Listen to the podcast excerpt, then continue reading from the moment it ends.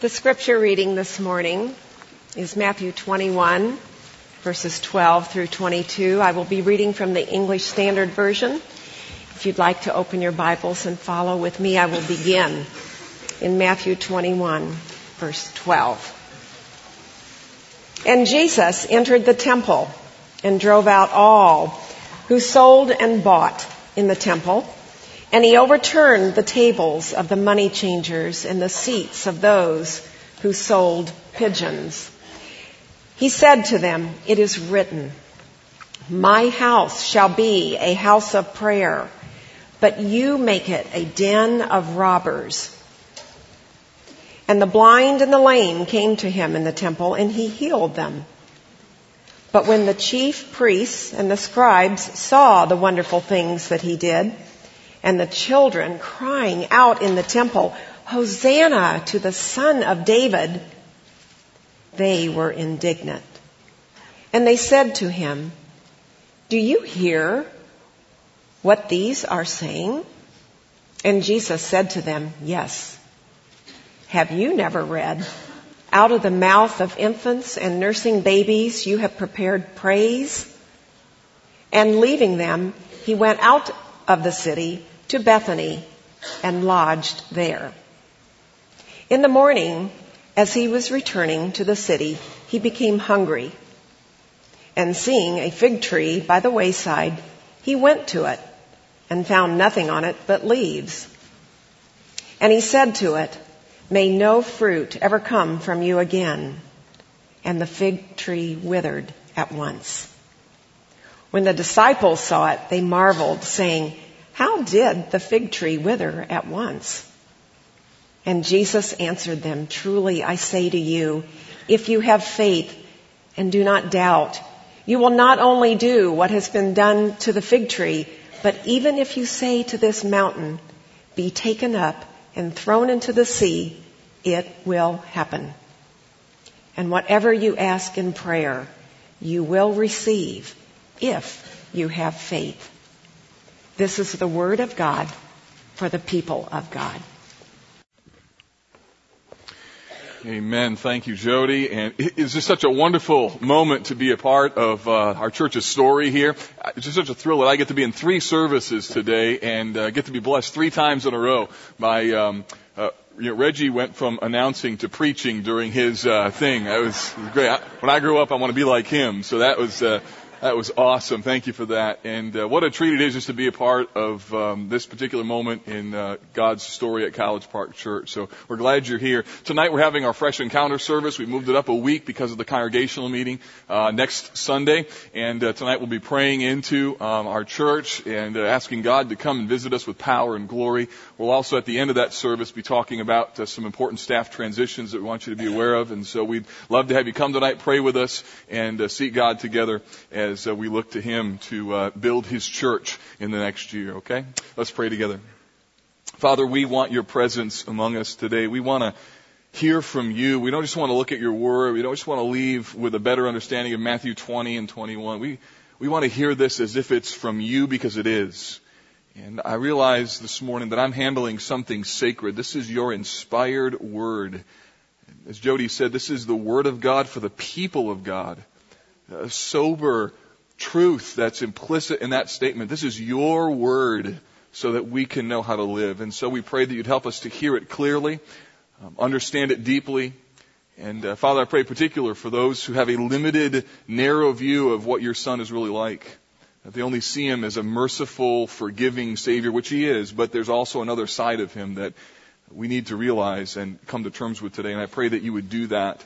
Shake us, I pray, in the inner man and inner woman today about who your son really is and how he will come in glory and, and judge the earth and prepare us for that day that we will be on, be known as one of his, as one of your children, not as one of your enemies. So Holy Spirit, use today this text. Open eyes, we pray. Do a miracle today in this room and worship too or online as this message goes out. We pray for your mercy upon us through your word. In Jesus' name, amen. Last week we learned about the upside down logic of Jesus. And We saw that in regards to certain words like fairness or authority or victory, Jesus often operates in a upside down logic. The reality is the way in which our world thinks is often directly opposed and almost directly opposite to how Jesus wants us to think. And so we wanted you to understand last week that Jesus sees the world really differently and calls the followers, those who follow him, his disciples, to see the world differently as well. The problem with following Jesus, or the challenge though, and the key to this particular section of Matthew is not just to understand his teaching, but you also have to understand who Jesus is. You got to understand what he's really like. You've got to see his heart in compassion. You've got to see him um, when he's brought to tears, and you also have to see the things that make Jesus upset. In a word, what makes Hosanna hot? Because there is a side to Jesus that we need to understand. You see, many people dangerously develop a image of Jesus that only shows one aspect of his nature. They, they see him as a compassionate healer or a lover of children, a friend of sinners, and that's all true. But there's another side to Jesus. There's a righteous anger side to our Lord. There are times when Jesus is angry and to realize what these situations are is important because while it is true that Jesus is full of compassion and full of grace and full of mercy and a forgiver of sins, it is also true that he is one day coming to judge the world and will vindicate the name of the Father in retaliation for the presence of sin in this world. He will come and make everything right. He will be declared on that day King of Kings and Lord of Lords. And the reality is, is that for those of us who know Him personally, that's a great day. Our King comes. But for those who do not know him, that is a fearful day because your judge comes. So today we're going to look at Matthew 20, 29 through 21, 22, and we want to see what makes Jesus hot, and then what does this tell us about him, and then what does that tell us about how we should live. There's four little snapshots, and then we'll pull together some applications. The first is Jesus the mercy giver. We didn't read this text, but it's part of what we're going to study this morning. Look at verse 29. I'll read it for you. It says, And as they went out of Jericho, a great crowd followed him. This is Matthew 20, 29. And behold, verse 30, there were two blind men sitting by the roadside, and when they heard that Jesus was passing by, they cried out, Lord, have mercy on us, son of David. Jesus is on his way from Jericho to Jerusalem. This is a familiar path, about 15 miles long, and it's about 3,500 feet from the base of Jericho to the elevation of Jerusalem, which is why in the Psalms, particularly Psalms 120 through 134, they're called Psalms of Ascent. As people went up to Jerusalem, they went up and they sang psalms. Psalms that talk about, I lift up my eyes to the hills, from whence comes my help? My help comes from the Lord. That's what people sang as they walked up to the mount. And so this road would be frequently traveled by pilgrims who would sing these songs and were on their way to worship in the holy city of Jerusalem. And as you can imagine, this is a busy road. And because of that, the spiritual nature of the pilgrims, there would be disabled people along the road who would ask for help and assistance. They would ask these travelers if they would somehow help them. Well, two blind men were sitting along the road when they hear that Jesus is coming their direction. And so they cry out, Lord, have mercy on us, son of David. Now in Matthew, this is code for them saying that Jesus is the Messiah. Matthew 1 1, we saw this at the very beginning of our study. To say son of David and to connect it with the word Lord is a clear indication that they are believing that Jesus is the Christ, the chosen one, the Messiah. They cry out in faith for Jesus to have mercy on them. The word means divine favor or grace or compassion. And they are along that road because they are in need of help. And they believe that Jesus can help them. Verse 31. The crowd, however, it says, rebuked them. These are, mind you, the followers of Jesus. These are people going along with Jesus, and it's remarkable, and it's so stunning that often the followers of Jesus just completely miss the very heart of, uh, uh, heart of their Savior, and they tell the men to be quiet. They rebuke them, telling them to be silent. But these blind men would have none of it, and even though they were told to be silent, they cried out all the more, Lord, have mercy on us, son of David. So they cry out more and more because they know that Jesus can help them. In verse 32, Jesus stops and he asks them, I think, a kind of a funny question. There's two blind men on the side of the road. They're crying out for help, and Jesus says, What do you want me to do for you? Now, I'm very grateful that I live in this era of church history and wasn't one of the disciples, because I know what I would have done. I would have come up to Jesus and I would have said, clearly, Lord, they're, they're, they're blind and they would like to be healed. And, but Jesus isn't asking that kind of question. He's not asking a factual question. He, he, he's asking them a question that he will pull something out of them. And this is what God often does. Think of what happens when um, he walks in the garden when Adam and Eve sinned. God says, Adam, where are you? God hadn't lost Adam. He wasn't like, oh no, where'd he go? I mean, he, isn't, he knows exactly where he is. He's not asking that because he doesn't know where he is. He's asking that to identify with Adam how far away Adam has walked from God. Or, or think of Job when um, Job asks God, why have you done this to me? And God says to Job, where were you when I formed the earth? God's not asking, where were you? I don't know. God knows exactly where Job was. You see, what, what, Jesus is doing here is what God often does, is he asks inquisitive questions to his people in order to draw out something from them that they wouldn't naturally understand or see. He's asking them, what do you want me to do for you? Not because he doesn't know what's wrong with them, but rather he's about ready to pull out of them a very important word in the Bible, and it's the word faith. Habakkuk says that the righteous shall live by faith. And what Jesus is doing here is he's pulling out faith, and that faith is going to activate their healing. You see, because Jesus is not on the earth just to heal people. Oh, he will heal people. But he's there in order to demonstrate his healing power so that their faith can be put in him. His end game is faith, and healing is the means by which he gets them there. Their response is so moving. Lord, let our eyes be opened. Just think of it. They're sitting by that road. They hear Jesus is coming. They cry out. Jesus stops and they say, what do you want? Lord, let our eyes be open. In other words, you can do it.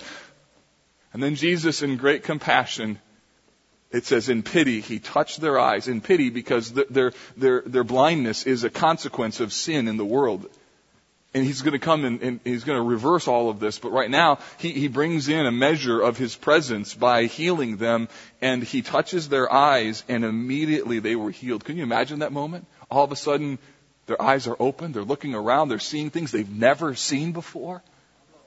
And then it says, they followed Jesus.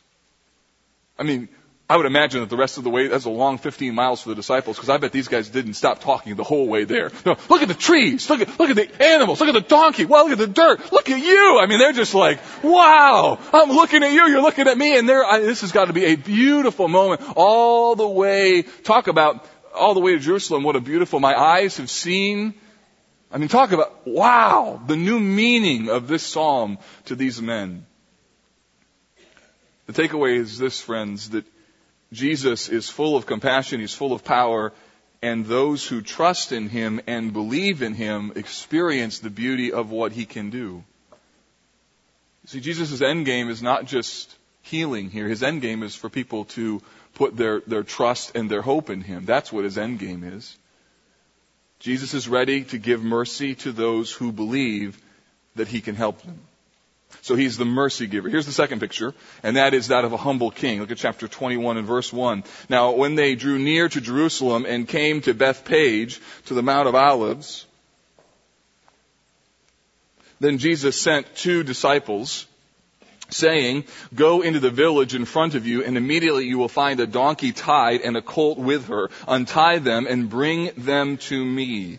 If anyone says anything to you, you shall say, the Lord needs them, and he will send them at once. And this took place to fulfill what was spoken by the prophet. So what happens here is this is what we know as the triumphal entry or Palm Sunday. This is the beginning of the week of Christ's Passion. Now we're going to be in this section of scripture all the way through until Easter Sunday of next year. So we'll be making our way from now to the end of this book and it'll be a long week in the biblical record and there's all kinds of things that happen in here. This is the beginning though, the triumphal entry. Matthew quotes Zechariah 9 9 in verse 5. Say to the daughter of Zion, Behold, your king is coming to you humble and mounted on a donkey and on a colt, the foal of a beast of burden. Now the point of all this prophecy here from Zechariah was this, that their king was to be marked by something that most kings were not marked by, and that was humility. And Jesus comes into the city of Jerusalem, he's riding on a donkey. Now when kings came into a city that they had conquered and announced their rule and reign, they came on big animals. Uh, beautiful horses that did high steps and, and looked regal. A donkey is anything but that.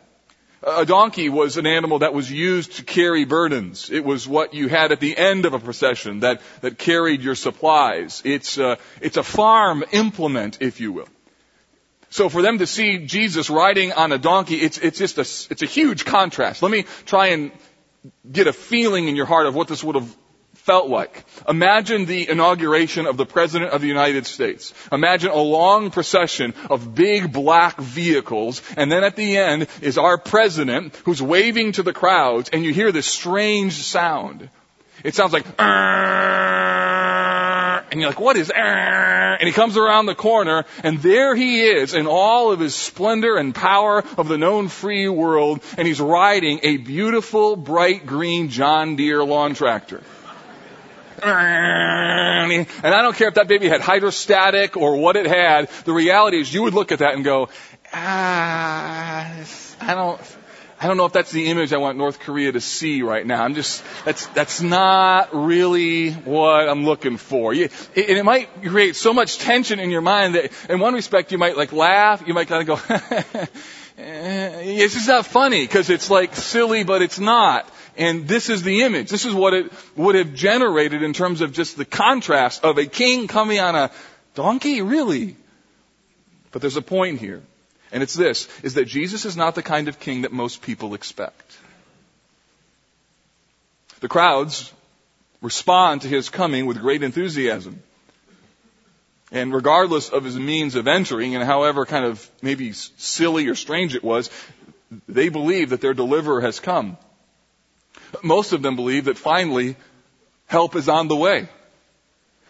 You see, they were looking for a Messiah who would bring healing to them who would free them from the Roman tyranny of what they were dealing with, with an occupied Gentile force who would liberate them from this Herod the Great, this Idumean who wasn't even really Jewish anyways and who Rome had set up as their puppet. And they were longing for the day of the glory of Israel to return when David would rule on the throne and there would be this figurative, beautiful restoration of the nation of Israel. And they believed that Jesus was going to usher that in. Rome was going to be off their back, Herod would be gone, and a new king would be in place. That's why they say, Hosanna to the Son of David. Blessed is he who comes in the name of the Lord. Hosanna in the highest. Meaning, God save now and everywhere. That's what the word Hosanna means. Save now. Save now in all of your realm. Their statement is an enthusiastic cry for deliverance and dominion and destiny and power. The problem is they don't understand what they're saying. The crowd and the noise swelled in verse 10 to such an extent that the whole city was stirred up.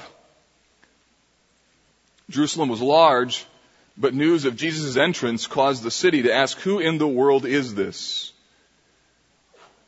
Listen, this remarkable moment shows us the incredible contrast between people's perceptions of Jesus and who he really is. And this happens even today, where, where people are enthralled with Jesus because they think that Jesus is going to give them what they want. And sometimes people even present the gospel this way. You don't want to go to hell, do you? No. Then receive Jesus. Yes. And then when you find out that following Jesus is costly, you got to bear your cross and follow him, and there's there's real pain involved in becoming Jesus. Whoa, whoa, whoa, whoa, whoa, whoa, whoa! I I just signed up so I could know where I go when I die. I didn't mean like cost me my life now. See, blessed is he who comes. Most people look at that phrase and live it out this way when it comes to Jesus. Blessed is he who comes to give me what I want. And then when their life isn't like they wanted or when they become disappointed, they turn on him. And do you really think that you wouldn't be like the people in Israel who one moment could say, Hosanna, blessed is he who comes in the name of the Lord, and only six days later say, crucify him? See, this is the nature of the human heart. That so many times we come to Jesus because we think He'll make us happy, fix what's wrong, bring us blessings, make us whole, and Jesus can do all of that, but it also means that Jesus has to be accepted for who He is. He is Lord. And when you receive Christ, it means He takes over your life. It means you're no longer in control. Gloriously, you belong to Him, and it means that Jesus has the, ru- the right to rule your life. He's a humble King. And in order for Jesus to be your hope, you have to let Him define the future and also have to let Him define the path of how you get there. So if you consider yourself a follower of Jesus, here's the deal. You don't get to determine how you get from point A to point B. He does. And just so you know, he's really good at figuring that out. So it's best just to be able to trust him, and it is enough to say, I don't know what you're doing, but I trust you because you are my king. So he's a humble king. He's a giver of mercy. Those are familiar pictures. Let me show you two that are not so familiar. Verse 12 gives us a picture here of Jesus as the purifier of the temple. Verse 12 says, And he entered the temple and drove out all who sold and bought in the temple, and he overturned the tables of the money changers and the seats of those who sold pigeons. What's going on here? Well, you need to understand that the Temple Mount is the setting for this event. And what had happened is that Herod the Great had expanded the temple to a space that was the equivalence of 35 football fields. This was an enormous arena for worship. And it involved four courts. The inner court was the court that only the priests could go in, and then there was the next layer of courts which Je- Jewish men could go where the sacrifices were offered, and then there was a court for the women where the, gen- the Jewish men would pass through, the women could stay there and worship, and then in the outer ring was the Gentile court. And it's believed that it is in this Gentile court on the Temple Mount that there was the establishment of some services to help people who came for worship. For instance, if you came from a foreign country and you had a currency with a, um, a pagan inscription on it, that type of currency couldn't be given in the temple tax, and so you had to exchange your currency to the acceptable particular monetary means to give your temple tax. So there were money changers that were there all around this um, Gentile court area, and as well when people came to offer sacrifices, oftentimes they couldn't bring their sacrifices with them. So as a convenience and as a service to those worshippers that were coming, there were merchants who sold doves or pigeons there. And so you can imagine that this arena around the temple in the court of the Gentiles was a bit like a bazaar. It was full of money and exchanging, and no doubt there were things happening in there that were not so honoring to God. As you know, you just simply put desperate people in a position where others can do whatever they want, and pretty soon you'll find exorbitant exchange rates. You'll find prices of doves or pigeons begins to go up, and you'll also find that in the very essence of commerce, there's going to be noise and a lot of traffic, and yet this is the court in which Gentiles are supposed to come and pray? So this is supposed to be a worship environment. It's supposed to be an environment where these Gentiles could come and pray, and they're going to try and pray in the middle of a mall, if you will. And so what happened is that God's Temple Mount has suddenly now become all about the preparation for worship, all about the production of worship, and God's, the worship of God Himself has been set really to the back seat of this equation. Jesus sees this and it enrages him. Verse 12 says he drove out all who sold and bought in the temple. Now get this. This is a big area. So to drive out all of these people and to turn over these money changers, Jesus is running around this temple area like a madman and he's tipping over the tables. Coins are spilling onto the pavement. There's pigeons and doves that are being released and flying up into the air. And no doubt the money changers are starting to run and grab their money and take off because they don't want him to overturn their tables. And they're looking around going, who is this crazy man? And Jesus was so filled with zeal for the Father's house. He's doing all these things. And then he says this, my house shall be called a house of prayer. Other um, particular books of the Bible, like Mark or Luke, say, my house shall be called a house of prayer for all nations. But you have made it a den of robbers. It seems that Jesus is upset because the environment of the temple was no longer about worship, it was about the business of worship. See, in the midst of all of this preparation for worship, the temple became a heartless, commercialized center, and they had added so much support to worship that they neglected the very heart of worship. You might say, how in the world could they do that? The answer is the same way that you did it this morning trying to get your kids ready for church. I mean, seriously, in, in, in our world, missing socks creates sin. It's just pretty simple. Where's my shoes? I don't know where your shoes are. And before you know it, we're so busy getting ready for worship that we're not getting ready for worship. You know what I'm saying? You, you drive into church, you can't find a parking lot, and boy, you would never say something out loud, but in your heart you're grumbling, you're sinning, you're, you're, you're actually upset because you can't find a parking spot in church, and before you even are in the building. And you get in and they don't sing exactly the right song that you want to sing, and you're torqued, and or you're a person who's involved in the production of worship and you've been so busy trying to get the right note, the right key, the right outfit, the right appearance, the right smile. And the reality is you've been so busy thinking about how people view you or what they hear that you haven't even stopped to think is what does God hear? Listen, this is not an Israel problem. This is not a temple problem. This is a people problem. Verse 14 after Jesus cleanses the temple, purifies it, suddenly now we've got the blind and the lame who are coming to him and children begin crying out, Hosanna, the son of David. Get this. There's blind people who are being healed in the Temple Mount.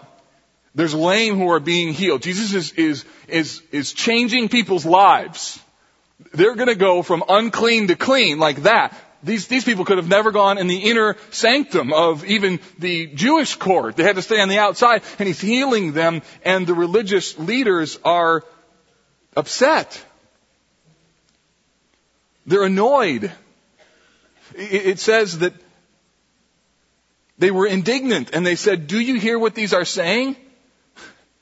Do you hear? So then Jesus quotes a verse of scripture, out of the mouth of infants and nursing babies you have ordained praise, and What's crazy here is what we often know to be true, and that is sometimes it's the most religious people in the world who get annoyed about all the wrong things.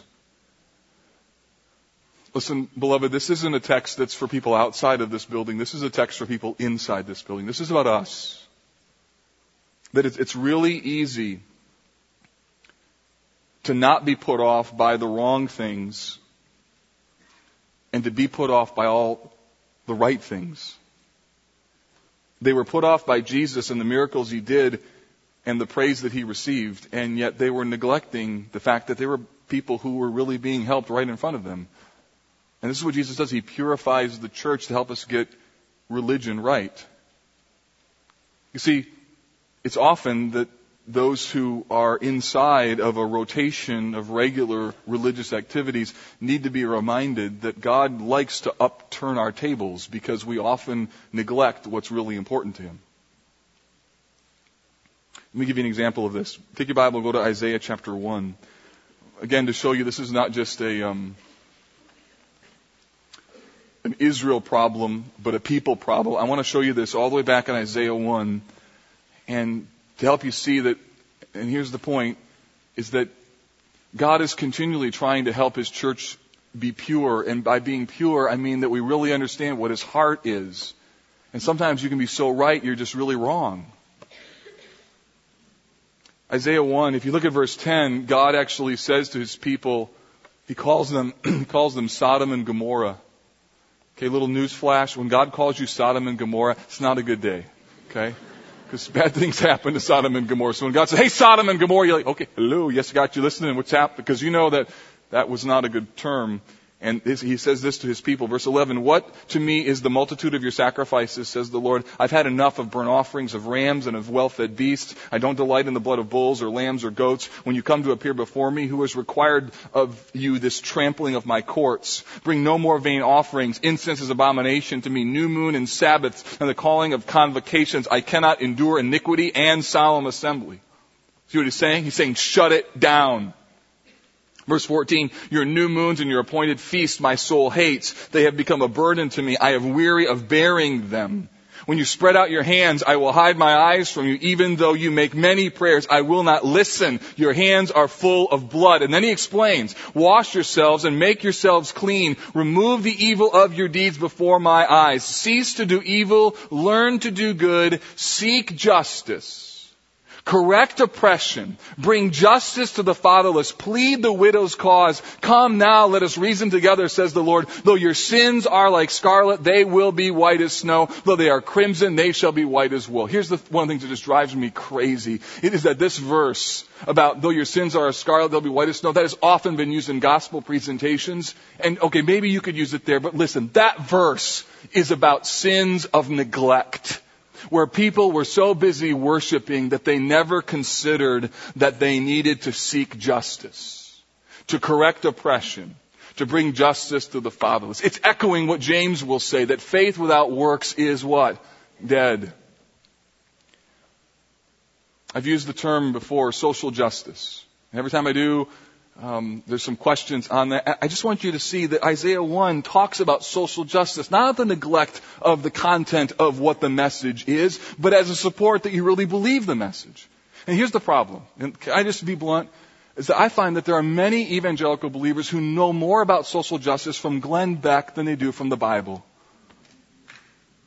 And the reality is, we've got to be sure that we're able to take both the gospel and justice, and those things have to go hand in glove, or the question is, do you really even understand what the gospel is? See, the reality is we're to love God with all our heart, soul, mind, and strength, and we're to love our neighbor as ourselves. In the midst of the Temple Mount, while Jesus is healing people, the Pharisees, the most religious people in all the world, they're more upset because children are praising him than they are rejoicing the fact that Jesus just brought the, the temple back to purity. Because it was the balance of both sacred worship and also godly, righteous healing. So, the reality is, is there's a purifier. A purifier that Jesus aims to bring religion back to what it is supposed to be, and that is purity of heart. It is to meet with God, to purify our worship, and He's willing to turn over the tables of our lives to get us there. Verse 18, here's the final one, and we see Him as the judge. Here's an image that will probably make us uncomfortable. Verse 18, the morning as he was returning to the city, he became hungry and seeing the fig tree, a fig tree rather, by the wayside, he went to it and found nothing on it but only leaves. And he said to it, may no fruit ever come from you again. And the tree withered at once. Here's a very interesting picture of Jesus. He's hungry, which shows us his humanity. He goes over to this fig tree. There's no figs on it. And so he curses the fig tree and right in front of the disciples' eyes. This must have just freaked them out. This tree went and just withered right in front of them. It is a remarkable picture not only of who Jesus is, but also a remarkable picture of the fact that C.S. Lewis says that Aslan is good but not safe. Hear me, Jesus is good, but friends, he's not safe. The lesson in the fig tree is Jesus is reinforcing his disdain for, listen, religious fakery. The tree gave every outward sign of bearing fruit, but it actually bore none. D.A. Carson says its leaves advertised that it was bearing, but its advertisement was false. And you will see over the next couple of weeks that Jesus is going to ramp up his attack on this false, fake, veneer religion. The passage concludes with the disciples being amazed and probably a bit afraid at what Jesus had done and they asked him how the fig tree withered, and Jesus' answer highlights the primacy of faith and trust in Him. He says, truly I say to you, if you have faith and do not doubt, you will not only do what has been done to the fig tree, but even if you say to this mountain, be taken away and thrown into the sea, it will happen, and whatever you ask in prayer, you will receive. If you have faith. What is he saying? He's saying this, that fakery and fraudulence have no place in Christ's kingdom. It is faith and trust in Christ that wins the day. That's what he's saying. And so what is it that Christ at the end of the day judges? He judges, what do you place your faith in? And the only answer when you stand before God at judgment day and he asks you, what will you do with your sins? The only answer that will spare you of divine and eternal wrath is, I've placed my faith in your son. That's it. It's as simple and as profound and as eternal and as hopeful as that. My hope is found in nothing else but Jesus' blood and his righteousness. That's it. Everything else is what? Sink and sand. It has the appearance that you're going to stand, but it sinks over time. So the question is, how do we need to see Jesus? First, I want you to understand that Jesus is full of mercy for desperate people. So if you're one of the people that you're here today and what's going on inside of your heart is simply this, Lord, have mercy on me. You're in a really good place and you gotta know that Jesus can be able to meet you right where you are. The desperation in your life is by divine design. Jesus is full of mercy for desperate people. Secondly, Jesus is a humble Lord. Only Jesus can bring together these two words, humble and Lord. Only Jesus can ride into Jerusalem on a donkey and then change the world. Only Jesus can give his life so he can take over yours. Jesus' way is often backwards, but that doesn't mean it's not right. And when you wonder what in the world is he doing, just remember what he did in the past and how it worked out. Third, Listen, Jesus still works to purify his people. He still wants to take religious people. You came to church today, great job. I'm glad you're here. But Jesus still wants to purify you. This isn't enough. It's not enough just that you came. It's not enough that you've sang. It's not enough that you've given. It's not enough. Jesus wants to purify us, and He's going to use things like discipline, Hebrews 12, or pruning, like John 15, or even the purifying process in 1 Peter 1. He, he's going to, to do things in our lives in order to make something bigger and better for His glory and our good. So yesterday, my wife and I trimmed the bush way back. I mean, we cut that thing way, way, way down. And in the years past, I used to think, honey, should we do this? And she knows. She said, don't worry. Trust me, it's going to be fine. And sure enough, we trimmed that thing all the way back. In spring, it just explodes in new growth and new life. But the pruning process is clear and all the dead stuff has to be taken away. And that's exactly what Jesus still wants to do in our lives, in His church, and around the world. He's a purifier. You know when revival happens? Revival happens when the church returns back to the essence and the heart of what Jesus wants for his church. And finally, Jesus is coming as judge.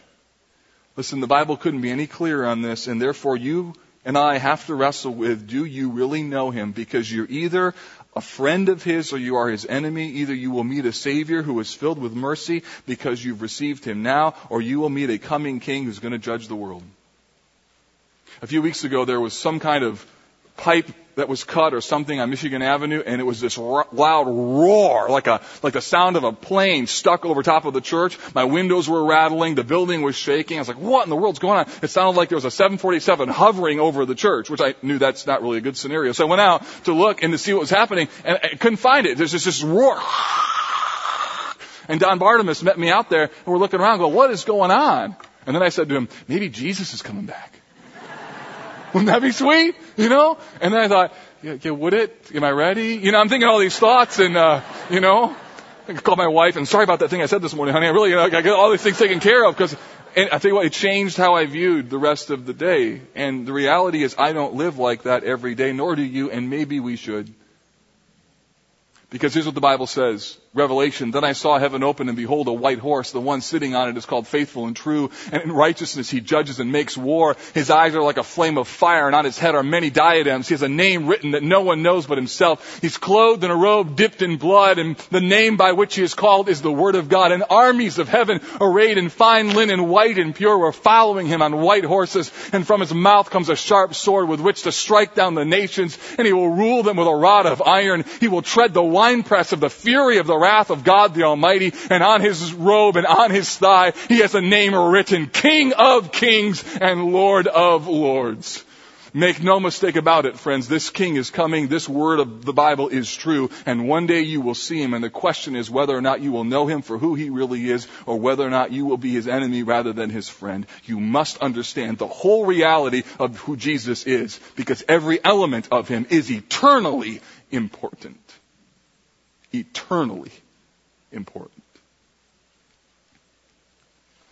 Lord, help us to know and understand your word and that you by your Spirit would empower us to think about who you are in the full reality of your glory. We pray that, God, today, if there's someone here who doesn't know you, that they would realize that this word from Revelation is going to be true, and you know their hearts, you see and you burn through all of the veneer. And Lord, today, in believing faith, I pray they would turn from their sins and come to faith in Christ. And Father, for those of us who know and love this truth, help us to live in the reality of pure and undefiled religion, to love the gospel and then to live out the gospel. Because you, every time we do something to the least of these, our brothers, we do it as unto you. So thank you that you are a purifier. Thank you that you are a judge. Thank you that you're full of mercy. Thank you that God, in Christ, you have been your wrath has been appeased by the person and the work of this our Savior, in whose name we pray. Amen. Listen, there'll be some folks up here afterwards. If you need to pray with somebody, they're here, all right? God bless you. I love you, College Park. Thanks for coming today.